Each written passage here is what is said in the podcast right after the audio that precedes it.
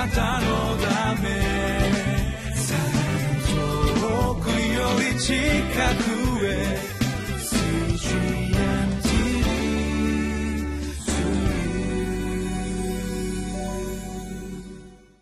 皆さんこんにちは。リビングライフの時間です。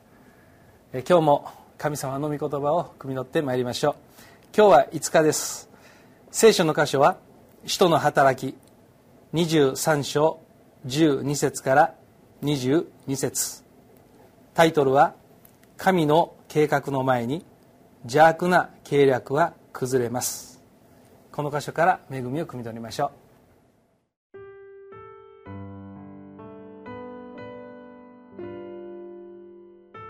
使徒の働き23章12節から22節。夜が明けるとユダヤ人たちは徒党を組みパウロを殺してしまうまでは飲み食いしないと誓い合ったこの陰謀に加わった者は40人以上であった彼らは祭司長たち長老たちのところに行ってこう言った。私たちはパウロを殺すまでは何も食べないと固く誓い合いました。そこで今あなた方は議会と組んでパウロのことをもっと詳しく調べるふりをして彼をあなた方のところに連れてくるように千人隊長に願い出てください。私たちの方では彼がそこに近づく前に殺す手はずにしています。ところが、パウロの姉妹の子が、この待ち伏せのことを耳にし、兵営に入ってパウロにそれを知らせた。そこでパウロは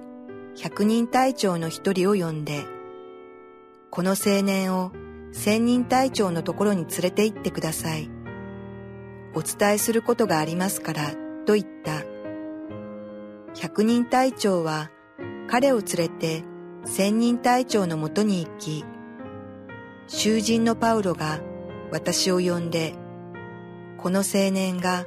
あなたにお話しすることがあるので、あなたのところに連れて行くようにと頼みましたと言った。千人隊長は彼の手を取り、誰もいないところに連れて行って、私に伝えたいことというのは何かと尋ねた。すると彼はこう言った。ユダヤ人たちはパウロについてもっと詳しく調べようとしているかに見せかけて、明日、議会にパウロを連れてきてくださるように、あなたにお願いすることを申し合わせました。どうか、彼らの願いを聞き入れないでください。40人以上の者がパウロを殺すまでは飲み食いしないと誓い合って彼を待ち伏せしているのです。今、彼らは手はずを整えてあなたの承諾を待っています。そこで仙人隊長はこのことを私に知らせたことは誰にも漏らすなと命じてその青年を帰らせた。まず今日12節から16節までをお読みします夜が明けるとユダヤ人たちは徒党を組みパウロを殺してしまうまでは飲み食いしないと誓い合った。この陰謀に加わった者は40人以上であった。彼らは祭司長たち長老たちのところに行ってこう言った。私たちはパウロを殺すまでは何も食べないと固く誓い合いました。そこで今あなた方は議会と組んでパウロのことをもっと詳しく調べるふりをして彼をあなた方のところに連れてくるように千人隊長に願い出てください。私たちの方では彼がそこに近づく前に殺す手はずにしています。ところがパウロの姉妹の子がこの待ち伏せのことを耳にし兵営に入ってパウロにそれを知らせた。この箇所を読みますと非常に緊迫した状況だということを伺い知ることができます。暗殺の陰謀が計画されそしてパウロを殺そうという者たちが、えー、何としてもそれをやり遂げるんだという強い意志をここに見るわけですけれどもパウロの命に関わるこの一大事をですねパウロの老いが聞いたんですね。今日のタイトルにあるように神様の計画は福音が伝わっていくことです。パウロを通して違法人にこの福音が広く述べ伝えられていくということが主のご計画だったなのですけれども、えー、その計画の前に人間の計りごとは崩れ去っていくと、えー、いうことなのですが、まあ、その、うん、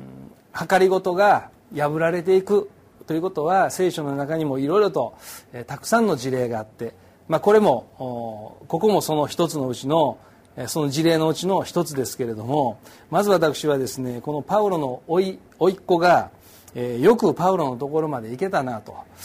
えー、仙人隊長のもとに捕らえられているパウロのところによく入っていけたものだなと、まあ、思ったわけですけども、まあ、それも含めて、えー、主の守りでありまた導きであり、えー、助けであったのかなと、えー、思います。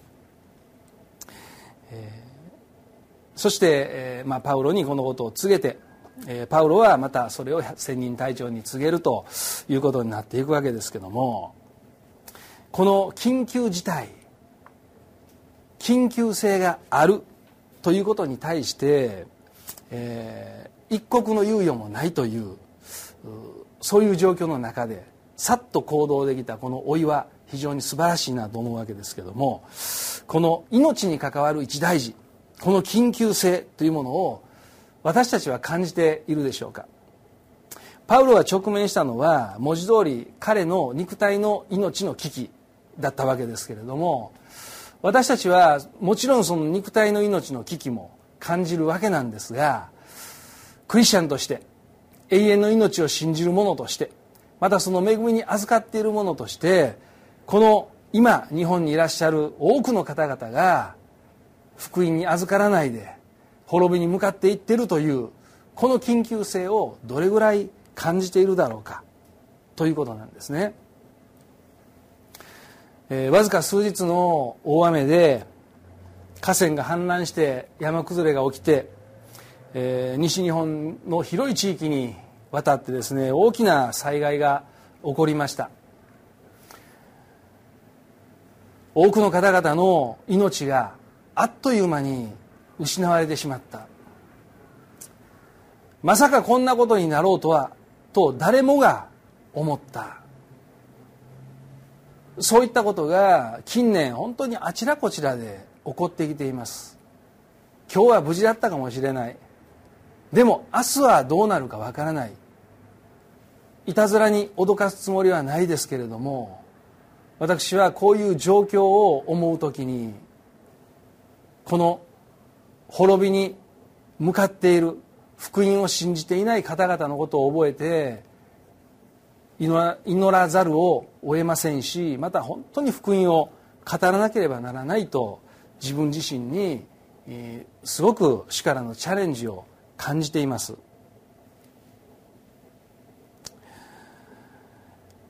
私が、えー、本当に自分の家族や親族や友達のことを心に思い浮かべる時にまだ救われていない人がなんと多いことかということを実感しています。今生かされ時が与えられ許されている中でイエス・キリストの十字架その救いを本当に伝えていかなければならない。この肉体の命のためにパウロの老いは勇気を持って、えー、ローマのその兵営のところに行ったわけですけれども。私たちは永遠の命のことで主からの力を得て御言葉の力を得て精霊の助けを得て人々のところに出ていかなければならないのではないでしょうか。この人の働き読むたびに宣教の思いが強くもうどの箇所からも挑戦されるわけですけども今日もまた本当にそのように強く主からの迫りを受けています。私が生かされていてそして相手も生きている。もうその時にしかこの福音を伝えることはできない。日々この緊迫感を持って福音を伝えよう。そのように決意をいたします。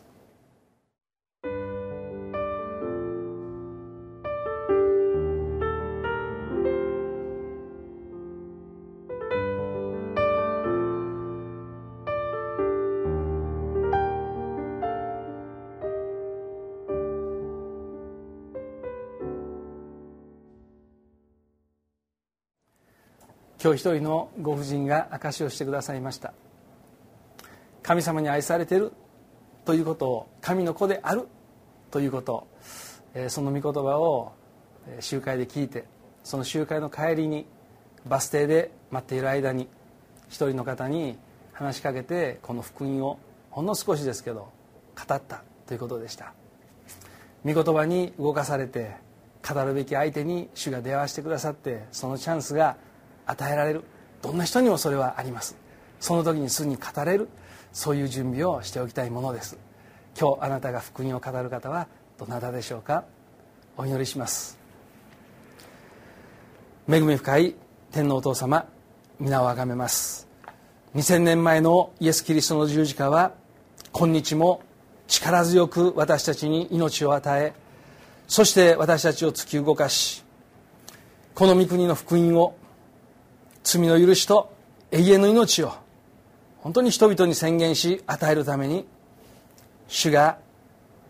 先に救われたものを用いてくださることを心から感謝します。主の御言葉と御霊に励まされて今日主よ私が福音を届ける人はどなたでしょうか。思いを与えまたその人と出会わせてくださりそのチャンスを備えてください。あなたの福音を語ります。主を働き魂を救いへと導いてください。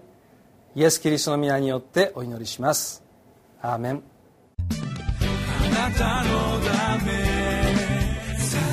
遠くより近